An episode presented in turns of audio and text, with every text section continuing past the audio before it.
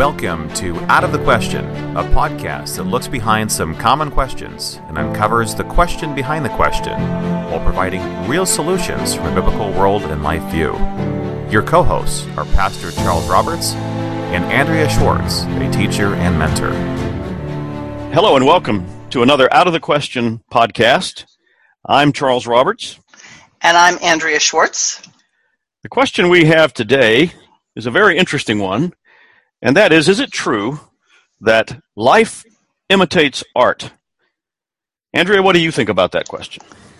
Well, I actually brought this question to light for something for us to discuss because recently, as I had been watching modern movies, new releases, I realized how much of modern thinking gets put into the past in terms of this is a story about something that happened in the 1800s or the 1700s. And we have very, very modern views that totally eliminate ideas of faith, Christianity, and religion. So I got to thinking, you know, a lot of times people will say, no, no, no, no, life doesn't imitate art. Art is a reflection of light. But when you think about it, every artist has a message. Otherwise, there would be no reason to promote it.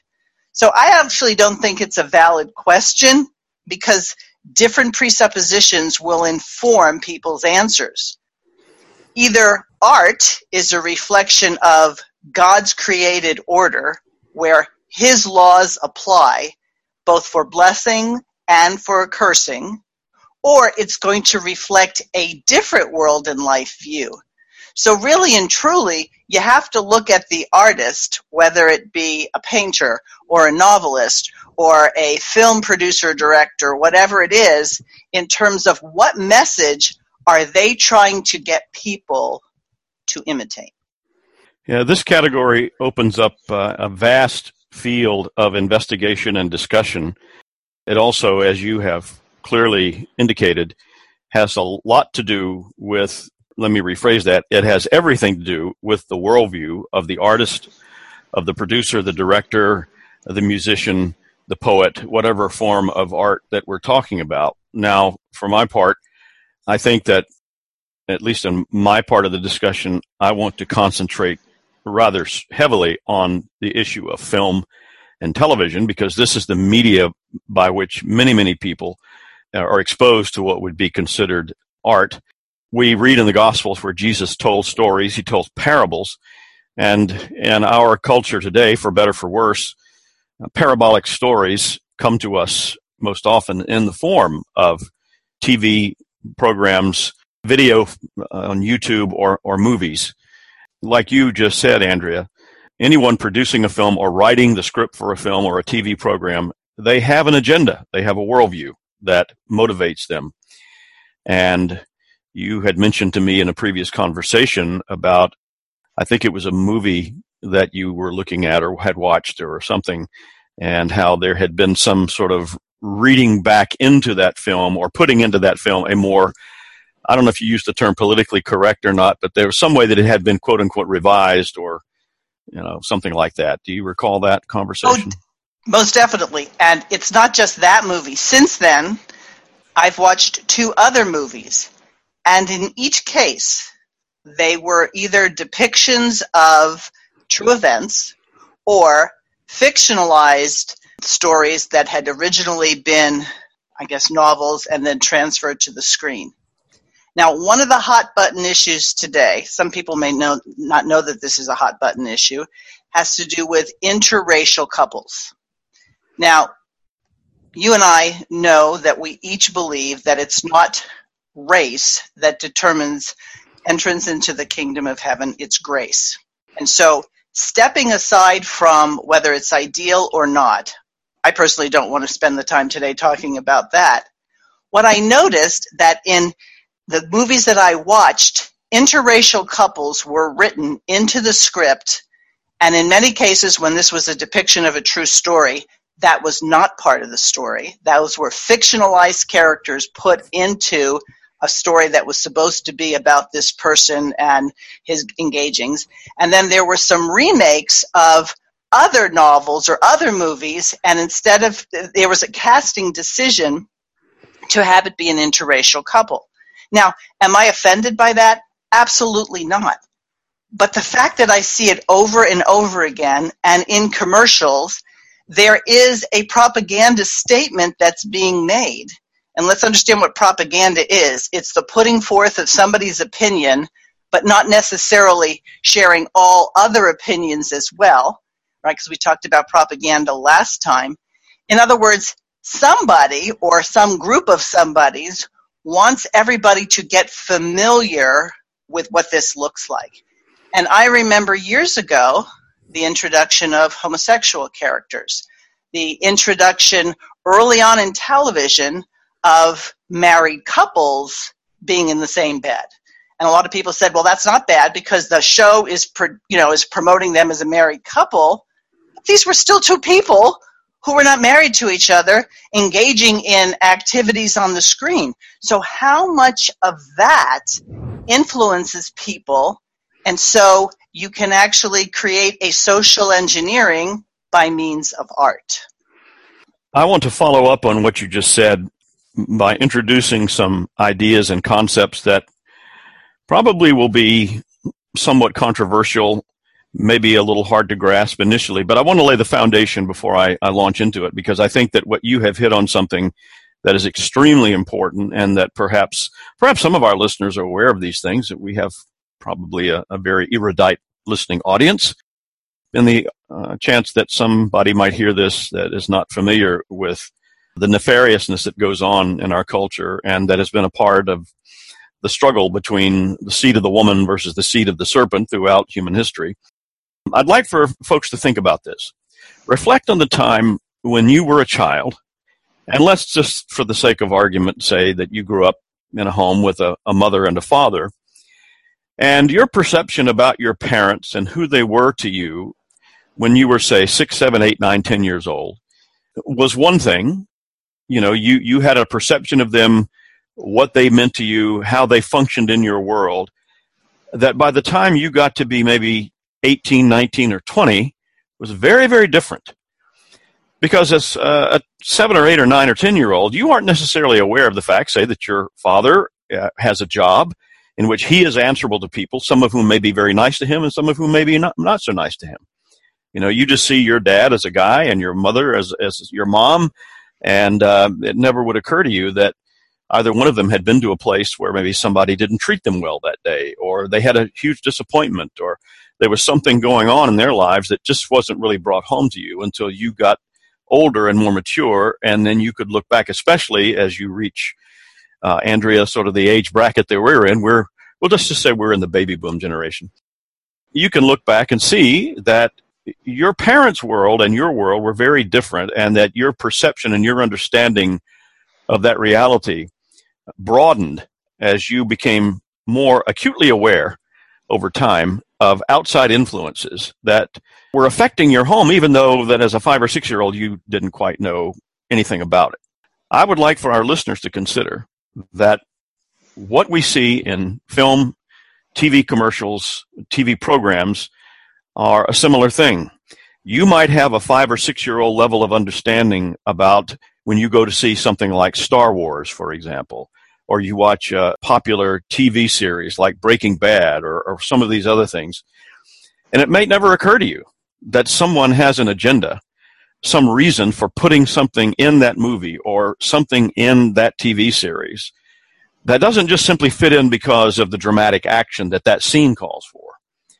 That there's something much more, in some cases, sinister, but nevertheless something much more important meant to get a reaction from you. Maybe not immediately, but there's a reason why things are done this particular way. Now, you mentioned the issue concerning interracial couples, and that certainly is something that, for those of us of a particular generation, uh, even if you don't fall into the baby boom category, you can go on YouTube and see TV commercials from 20, 30 years ago or more, and you can see how those have changed just in reflecting issues relating to race and, and those kinds of things. But I want to agree with you. The, the issue is not so much you know, interracial couples, interracial marriages. It's just that this is something that we see.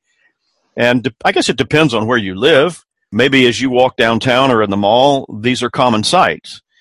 But as with the case with the homosexual agenda, in its day, going back all the way to the 70s, where these characters and these issues began to crop up in films as sort of a positive thing, I dare say that back then, 70s and 80s, most people did not know anyone who was what you might call openly homosexual. But yet, in the TV programs, that very thing was being promoted. And if you look back to programming in late 1990s and the early 2000s, a lot of the dramas were beginning to depict transgender people. They were depicting them as anomalies, but you were getting used to seeing them.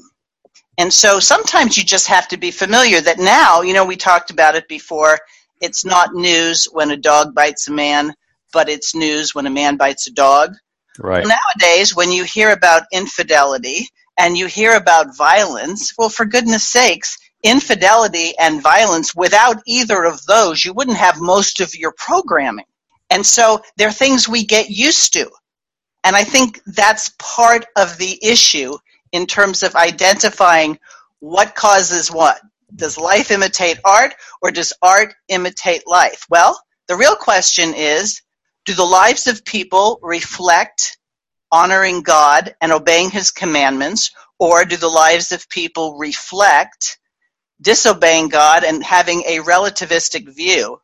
Thus, those who are producing art and who want to shape people's thinking will either have stories and conflicts that are in line with biblical thinking or contrary to it. It's sort of, when you brought up Star Wars a lot of people don't like when I tell them how unbiblical Star Wars is, and yet you have all these Christians, really true believers, because I know them, who love Star Wars and they love all these, you know, superhero things. But if you analyze the world and life view of Star Wars, it's not reflective of biblical Christianity. It's a very different world and life view. And so people say, but we're just being entertained. Sure, you're being entertained, but you're also being shaped because they wouldn't spend the money. George Lucas is a pantheist. He is not someone who believes in a creator God. So how in the world he resolves the problems of good and evil? He's making it up, folks. He's not really following a biblical pattern. And so people can have this erroneous idea that you can be a wicked, wicked person all your life, like good old Darth, and do one good thing, and now all is good. Does he have to pay for the sins of the murders of all the people he's done? Is there any sort of atonement through Jesus Christ? No, we like him at the end. Doesn't that cheapen the message of Scripture? Well, it certainly does. On the other hand, we could hardly expect the major movie producers and writers to give us anything remotely biblical because that is not their worldview. If any of our listeners would be interested in this, uh, there is currently a series that's been running, I believe it's on the AMC cable channel, which I believe stands or stood for American Movie Classics. And it is a fascinating series of interviews. It's sort of a documentary, but it's more of an interview program between James Cameron and a host of well known science fiction producers like Steven Spielberg, Ridley Scott, and Cameron himself, of course, is a, is a sci-fi uh, movie uh, producer and director. And uh, I've only watched one in the series, but it was with Steven Spielberg, and you get a very, very clear view that most of these guys, all of them, so far as I know, are not only not biblical Christians, they have an antagonistic stance toward it, and they have, as part of their agenda, to promote an alternative that they think will lead the world and humanity into this bright dawn of a new age that you know we, we, all need to be thinking like they think. And there's a reason why the, the people who produce these films most of them are not members uh, of a conservative traditional protestant or roman catholic or greek orthodox church. They all embrace some form of new age philosophy or liberal christianity if it's even that or as we've talked about in a previous broadcast scientology is very popular among uh, some of the Hollywood elite. Uh, but we also um, have seen the the dark side uh, and some of this in the more recent revelations of how some of these people who would pretend to be our uh, thought leaders and uh, moral standard bearers are themselves uh, wickedly evil, even by rebellious satanic standards. I, I want to introduce a, a, concept. I mentioned this earlier. There are three particular concepts I, I want us to think about in terms of this discussion. And the first of these three, I'm not going to do them all at the same time. I'll bring in the other two. But the first is something that has been labeled predictive programming. You used that term programming a moment ago. People who have thought deeply about this subject that we're discussing, they have come up with this term, and uh, let me just sort of give you the, the definition. It's a method of mass mind control. It proposes that people are conditioned through works of fiction or TVs or movies to accept a planned future scenario.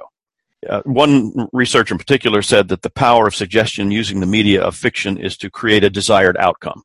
Now, you've already referred to that very thing. You didn't use this terminology, but that's what it's been called. Details of uh, pre planned societal changes, for example, are intentionally revealed to the masses through various forms of media.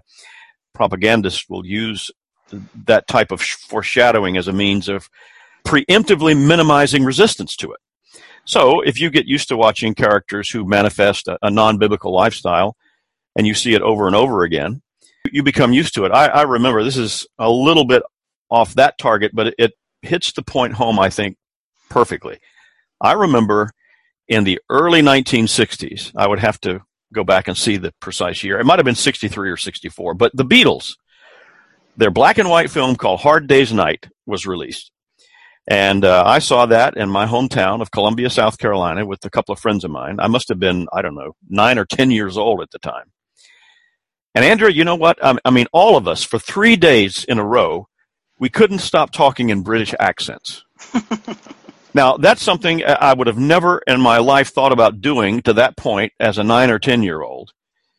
But after seeing that movie and being exposed to it in the, in the format of the Beatles and their music and the way the movie was made, it, we just wanted to copy it. We wanted to emulate it.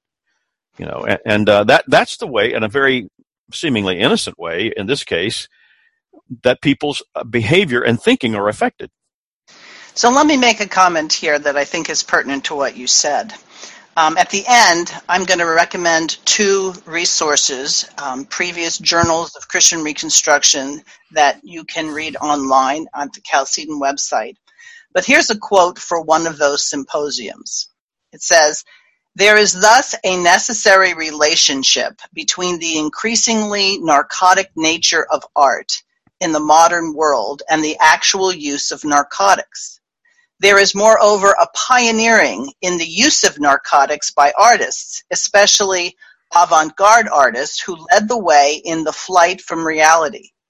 Not surprisingly, youth in the 1960s and 1970s, having been reared on fiction, the opium of television, having been in rebellion against reality. Its attitude has not been the reaction of health to an evil world, a desire to regenerate and to reform, but rather a horror of reality and a desire to smash it. Many of the supposedly revolutionary youth of the 1960s have wandered into other forms of escapism since then narcotics, Eastern religions, and pseudo Christianity. I think that about sums it up, don't you think? yeah, but you know what's what's interesting is that uh, some of the some of our same uh, former hippie friends are now in the corridors of power, and I maybe this is a little off topic, but I'm constantly stunned and amazed that the very people who were marching and uh, you know lobbying and screaming and howling for free speech and more freedom for the individual are those same people who are now in positions of power who are doing everything they can to make sure that our society is much much less free and that our speech is much more managed and corralled than it ever would have been you know 30 or 40 years ago now um, people are going to people are going to think that you set me up to read my second quote, but since we don't share what we're going to talk about with each other other than to topic, if you will indulge me again to the other quote that I isolated, which I think supports what you just said. It's all providential, Andrea. Go there for it. Go. And both these quotes, the one I read before and this one, are both Dr. Rushdoony speaking. He says, Biblical religion can and does provide meaning and direction to life. It does declare salvation, and it is a book and a faith which provides a plan of action to victory. Divorced from that faith, art must finally proclaim an ultimate meaninglessness. Divorced from religion, art becomes the handmaiden of the state, and then its prostitute. Having become the dope peddler to the masses, the artist narcotizes himself first in order to find life tolerable. The pretentious poses of the modern artist are a sorry facade masking a lost calling.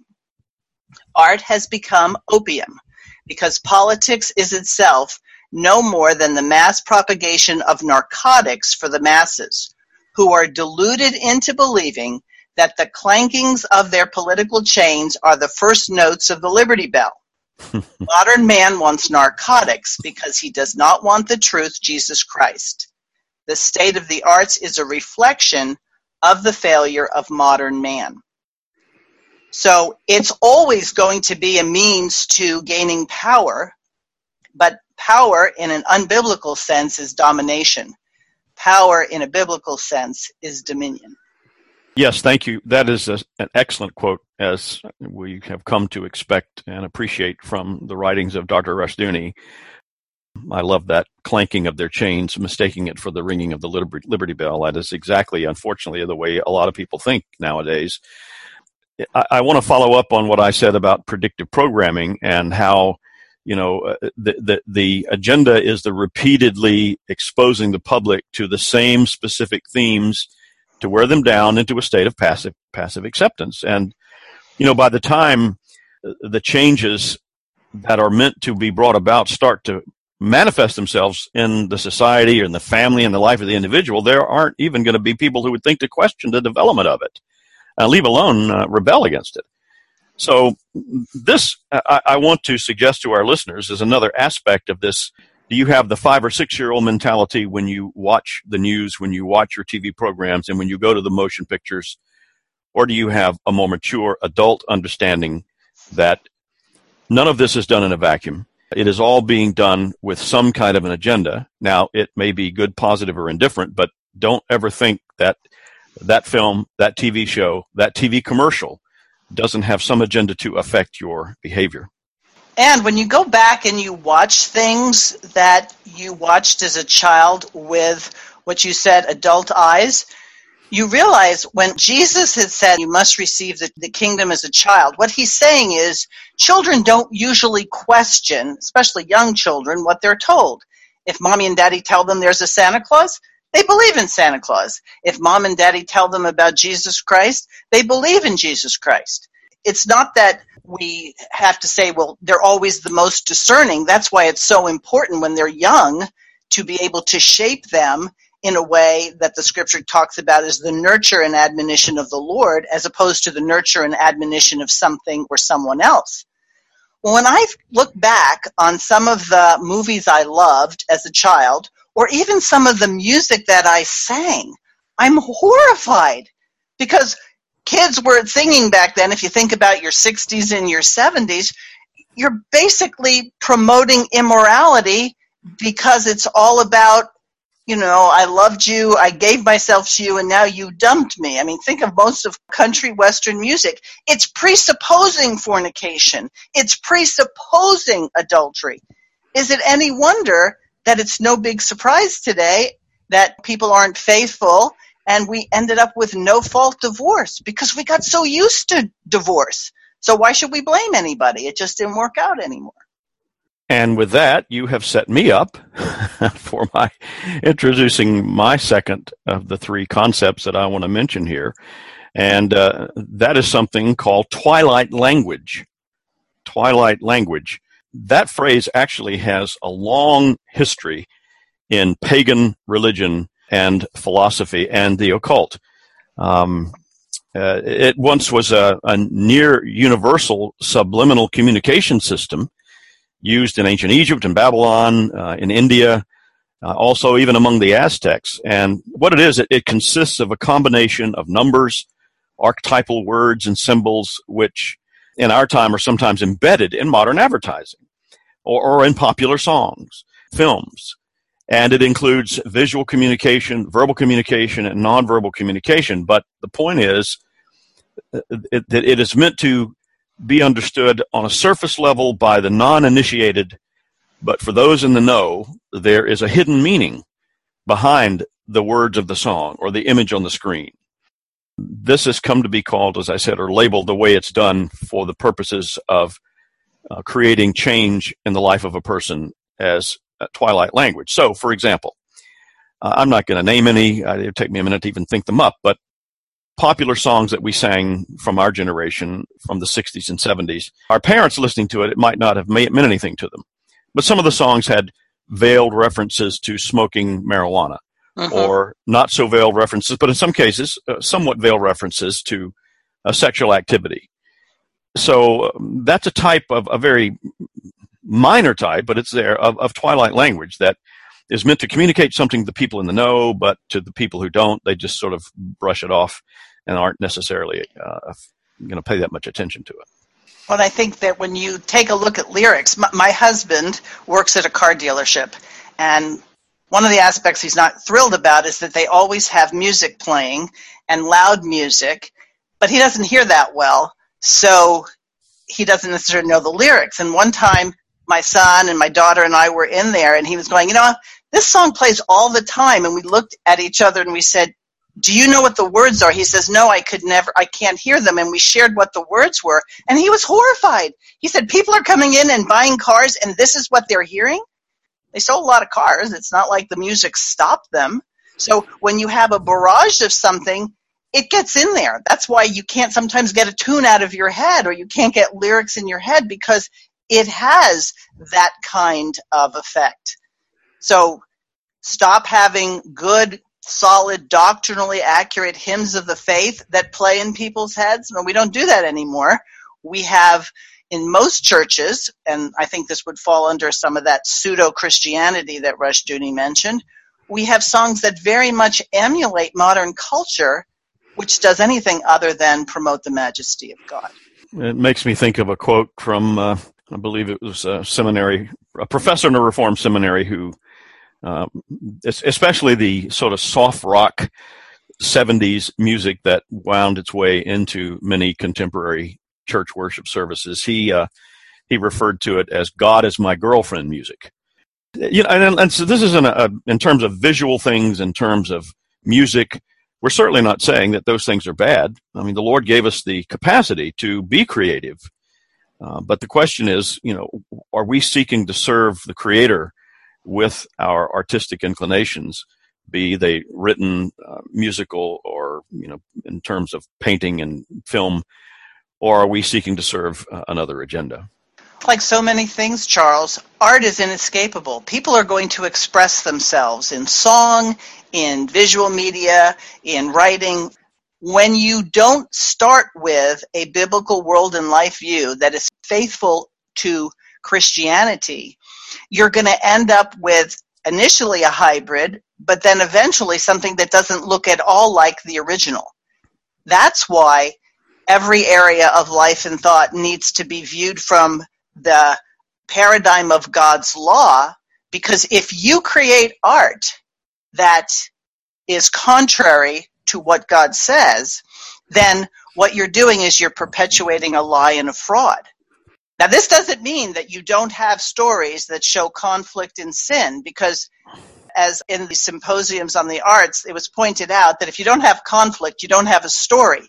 Nobody goes and spends two and a half hours watching everybody have a nice time at dinner because that's not interesting. Well, life does have conflict because we live in a fallen world.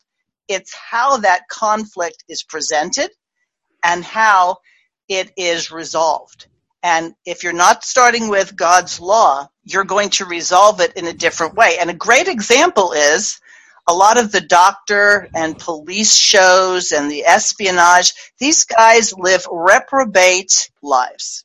Cheat on their wives, or they never have wives, or whatever it is, but they save the country, or they're saving people from disease, or they solve the case. In other words, we've compartmentalized them into they can do good things while some of the doctor shows, every doctor and every nurse has at least at one point in the 20 year run of the show had sex with each other. And you know what? After they break up, they're still friends. It's amazing. It all just works out. Nobody's jealous. Nobody is vengeful. Well, that's the fantasy world that's promoted with current art. What would it look like if instead of catering to the masses, Christians supplied each other with good art? And not worry about if it got good box office reviews. Make it and distribute it amongst people who have a desire to reflect the truth of God's word. Yes, and this this goes back to uh, the very beginning in the Garden of Eden when Satan tempted Adam and Eve, and you know he attempted to portray and create a, a different interpretation, a different picture, if you will, of what God had told them and the reality around them. You know, whether we're talking about some of the more nefarious and uh, behind the scene things like predictive programming or Twilight language, just the very project of putting something on a screen or giving you a, a video account of something involves distortion you're not seeing everything within, say, uh, a, mile radius or less of that particular scene you're being shown on television, whether it be a news report or a, a TV program. I mentioned this interview series being done on one of the channels where the, the science fiction director is interviewing other science fiction directors. And in the one with Steven Spielberg, they showed a clip from Spielberg's uh, movie, uh, Close Encounters of the Third Kind. It was interesting that uh, Cameron even used the phrase, you know, you are almost promoting a religious view in this movie. Of course, not a Christian one, of which Spielberg agreed. But they showed a clip in the movie. Uh, there's a scene in the movie where these uh, spaceships come to the home of a woman and her son, um, who play very prominently in the film. And there's a scene in the movie where the little boy runs out on the front porch of the house and he sees these. Now you don't see them in the audience on the film. You, you're meant to see the fact that the little boy sees these little alien creatures. And the reaction that they wanted to get out of the boy for the film was one of bright eyed, happy fascination with these little aliens. This comes across very clearly in the movie. I mean, the boy runs out and he's you know, has this wow, bright eyed, you know, it's kind of like a kid might have if, for people who observe Christmas. A kid comes into the room and there's a presents all under the Christmas tree, and wow, Santa has been here, that kind of thing. But Spielberg said that in order to elicit that facial expression from the child, the actor, he said what they did, they had a couple of the extras on the movie set dress up as Bugs Bunny and, you know, a, a couple of stock happy cartoon characters and they had them kind of stand behind the cameras and just come walking up. And that's what elicited, he said, the reaction of that little boy. Now, you see, that's how things get distorted and how there's this fundamental dishonesty and uh, things going on behind the scenes that, you, again, if you're taking that five year old understanding of things, you're, you're unaware of how you're being affected. That, that little boy wasn't reacting that way because he saw little aliens. He was reacting that way because the director of the movie had dressed people up as cartoon characters. And instead of being afraid of them, which would yes. more than likely be the response, Steven Spielberg has the child welcoming them because you see children are more accepting. He's constructed the world, so he's the God of that story. So Steven Spielberg played God.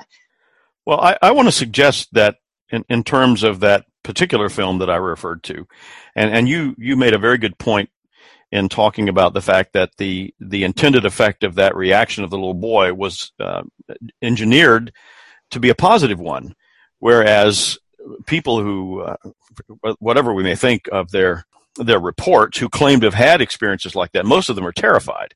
Yes. But I think uh, you know Spielberg has, uh, not just him, but many, many hundreds of people in Hollywood and people in universities and people who are the managers of our secular worldviews in this society, they have a vested interest in having us think something about, you know, our deliverance lies in the stars or something like that. And this then leads to the third and final thing that I want to mention about this behind the scenes sort of stuff. And it is called the revelation of the method, the revelation of the method. And it's the recognition that an, an effect can be garnered from an event if that event is made aware to the person or to the people who you are planning on affecting before it happens, usually at a subconscious level. So the subconscious can actually pick up on an otherwise imperceptible element to the conscious mind that that hint at something coming in the future, and that way it sows uh, an acceptance through the subconscious exposure, say to numbers and symbols as presented in that media. And I will give you a classic example of that that many people have pointed to, and that is what happened on 9 11. It is very, it, it is undeniable. People, our listeners, if you want to get on Google or YouTube, you can find many examples of this to where there were programs and images that were all over the place leading up to that fatal day of 9 11 2001, where that number figured in. And one of the most famous is if the listeners have ever seen the movie The Matrix with Keanu Reeves, there's a scene early on in the movie which that movie, by the way, was released in 1999. There's a scene early on in the movie where he is arrested by the so-called agents and he's brought into an interrogation room and they sit him down and one of the agents has this big fat file on him and he opens it up and there are a bunch of papers in there about this character's you know supposed violations of various laws and paperclip to the top of the file is his driver's license now you don't see this extremely clearly in the movie but you can go online and you can find close ups of that driver's license from the film. And guess what the expiration date is? 9 11 2001. Wow. And that's only one of many different examples of, in that particular case. But that's certainly not the only one. So I think that these three concepts, insofar as we're talking about how uh, art uh, can be used to um, not only cause life to imitate it, but also for legislating agendas. And this also goes back to the oldest of times. In ancient times, the Greeks, of course, were famous for drama and plays. And even then, they understood the power uh, of these types of images and dramatic presentations. But, you know, we can fast forward. We talked about, uh, uh, briefly, we mentioned the, the hippie era. I well recall that when some of the more politically motivated counterculture youth uh, were seeking to impact and influence society toward a more leftist, socialist, Marxist agenda. One of the things that was employed was something called street theater. I don't know if you ever had any exposure to that, but yes, I, I, I did. I mean, the whole purpose of that is to, you know, act out little skits that were prearranged to shock people, uh, to have an impact on their consciousness, uh, to shock them into a reality. Whether it be, say, forgive the unpleasant image, but if you're trying to legislate a homosexual agenda, two men kissing each other, say for example. Other other things that were completely against the conventions of a more biblically based society.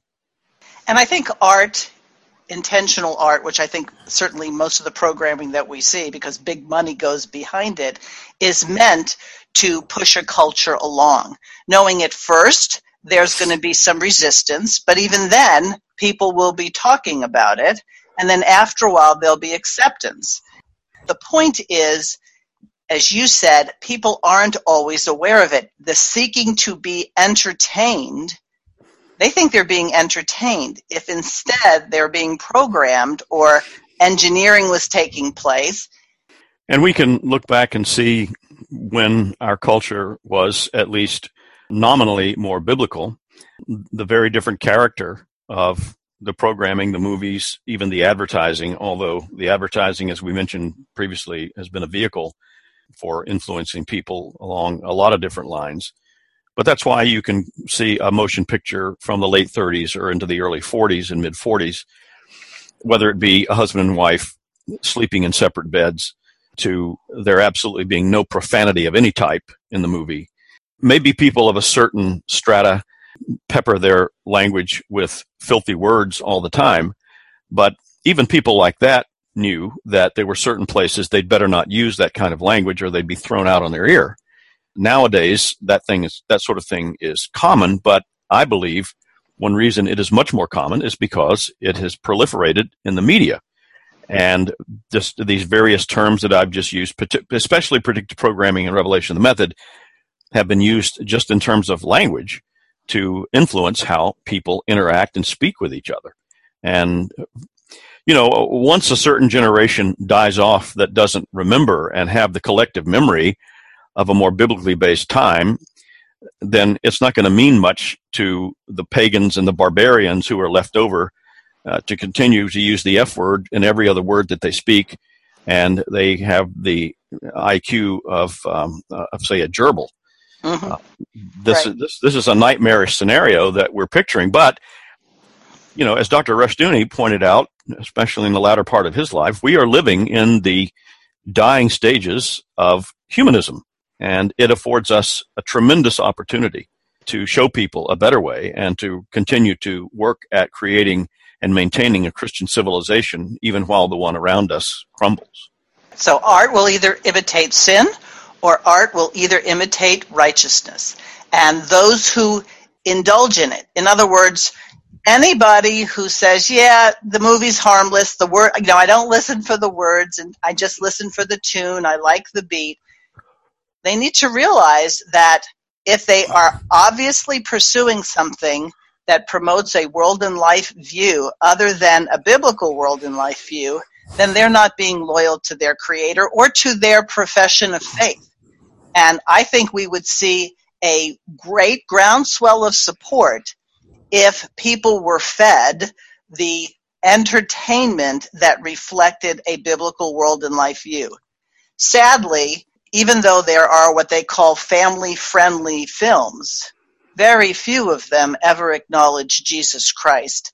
Very few of them ever talk about that Jesus is the only way to the Father, and you're never going to have your guilt removed apart from Jesus bearing it for you. These are the kinds of things that need to be in the marketplace, but not so much that the heathen and the pagan and the wicked will buy them because they won't. They'll suppress them. If we're going to put our efforts in something that God will bless, then let's have a Gideon's army of artists who say, God has put stories on our heart and we'll tell them. And then Christians should subsidize the efforts to help get them in the marketplace rather than giving their $13 a ticket or $15 a ticket for things that actually promote just the opposite of what they say they believe. I'm aware, as you say that, of uh, how much, in fact, it does cost to go to films nowadays, and I can't think of any in the past decade. And I don't go to movies very often. One reason is because of the cost, but I um, I've actually published a few blog articles reviewing a few movies. I tell people I go to the movies nowadays for the popcorn, more for, for the movie. Well, we've uh, ranged quite far with this, and I hope that our listeners have appreciated this uh, discussion about the question of whether it's true that art influences life or life imitates art. I think that we've reasonably effectively answered that question. You mentioned some resources earlier. Do you want to mention those again? Yes. If you go to the Chalcedon um, website, chalcedon.edu, and you go to the resources section there's a bar on the top that has a search function and put in symposium on the media and arts. And then secondly symposium on the reformation of the media and arts. These were publications that were uh, put together three years apart from each other. And it's really an in-depth look at various aspects of the art world and the way in which it can be reconstructed to the glory of God. Both of them have extensive articles and they're good reads and you can order them, but if you choose just to read certain sections, that's also available because Chalcedon makes all its materials um, free to be listened to or read. Yes, and for anyone who may want to pursue more in depth the um, the three things that I mentioned as it relates to this issue of film and television, I would like to recommend a book called Esoteric Hollywood: Sex, Cults, and Symbolism in Film by Jay Dyer, D Y E R. Jay Dyer is an Eastern Orthodox Christian, a very devout Christian in that tradition, and he um, at one time was and still is, I think, uh, an avid reader of R.J. Rushdoony. As a matter of fact, in this book, uh, Dr. Rushdoony is quoted and referenced in several places. But this is a book that was published just about a year ago, and it does a very good job of analyzing some of the most popular films of the past 30 or 40 years. and pointing out some of the very, very things that we mentioned uh, in this discussion today. Before we close, let me say two things. One, if there's a topic you'd like us to explore, please email us at outofthequestionpodcast at gmail.com. And I would like to encourage listeners who may not be regular supporters of the Chalcedon Foundation to consider becoming either an underwriter, and that would be someone who gives regular monthly support, or make regular donations or a one time donation. Many people erroneously think that Chalcedon is subsidized by some foundation or grants or whatever. Chalcedon survives and continues based on the response of those who benefit from the ministry. And both Charles and I, before we were podcasters, have been longtime supporters of Chalcedon because not only are we grateful for the impact it had on our lives, but the fact that this material is available to people makes it so we can say, hey, you want to know about a particular thing, go to this website, start listening, start reading. And I've noticed a lot of people, their comments are, wow, there's a lot to digest here. Well, there is, and that's why the support of those who benefit from it is so important. And I will totally agree with that and point out that one reason that we find ourselves in the situation we are in in our culture as it relates to the arts and to media is because many Christians have been totally unaware of the fact that the Bible speaks to this area of life. And once they encounter something like the works of Dr. Rushdoony and the Chalcedon Foundation, they realize there's this whole world, this whole universe of biblical commentary and discussion on these very topics that perhaps they've been going to churches and you know uh, involved in Christian activities for decades and they never heard anything like this. So Chalcedon deserves your support. It can provide you with the resources that you need to grow up and be an adult in this world. Thanks for listening to Out of the Question. For more information on this and other topics, visit www.kingdomdrivenfamily.com.